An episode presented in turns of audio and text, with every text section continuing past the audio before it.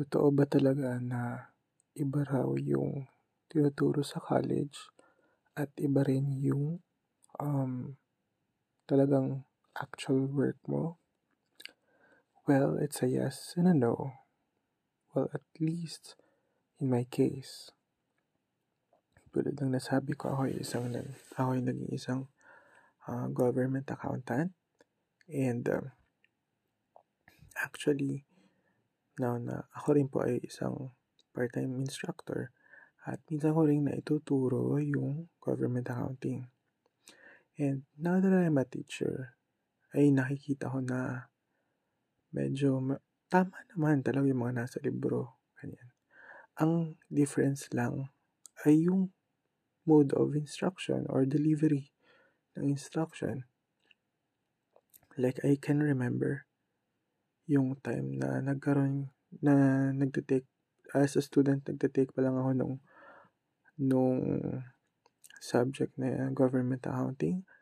At talagang wala akong magets. Like I can't even remember kung ano yung mga lessons sa amin during that time.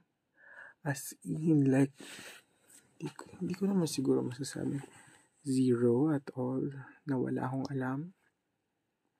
Pero during that time, talagang wala akong kaalam-alam tungkol sa, wala akong naaalala at wala akong naiintindihan masyado tungkol sa government accounting.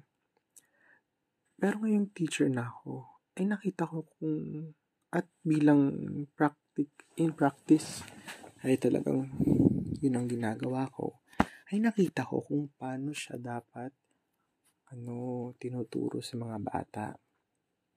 Kaya malaking tulong din talaga yon. Ngayon, babalik ako dun sa original ano, state or first statement or question ko na kung pareho ba siya. So, hindi in a sense na minsan talaga ay napaka-theoretical ng mga tinuturo. Lalo na in my case na sa government nga yung tinuro sa amin noon ay hindi ko talaga maalala kung ano.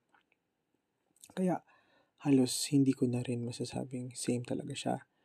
And the fact na isang subject lang siya, pero ngayong government accountant ako, yun talaga yung pinaka main focus ko, edi iba rin talaga. At naalala ko na halos yung mga natutuhan ko ay parang first time ko makita. Except of course, sa idea of preparing FS, of um, yung pag um, identify ng tamang uh, entries, kung ano yung proper accounts to be debited or credited, yung mga ganun, napakasimple ang bagay. Oo naman, tinuturo yon Yun yung yes part of it na tinuturo siya.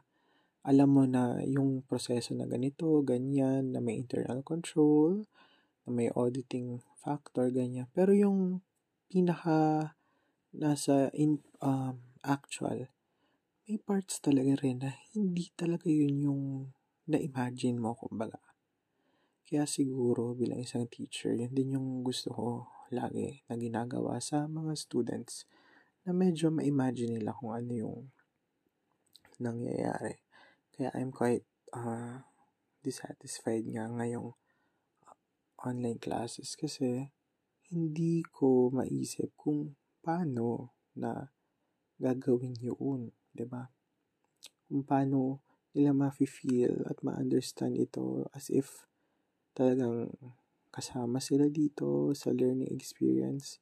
Kung talagang um, computer lang kami nakikita-kita.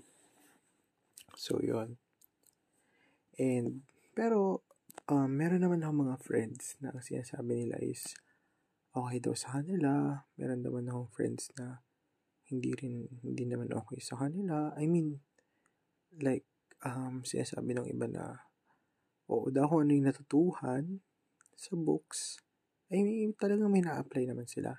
Pero I think, majority of my friends, if I'm not mistaken, ay makakapagsabi na hindi rin talaga, like, ibang-iba. So, perhaps, totoo yung sinasabi nila na iba talaga minsan yung reality sa expectations natin. So, ang mahalaga doon, natutuhan natin since college pa lang, yung mag-adjust, ba? At hindi tayo mapapataob ng mga gulat factors na nakakashook talaga. ba?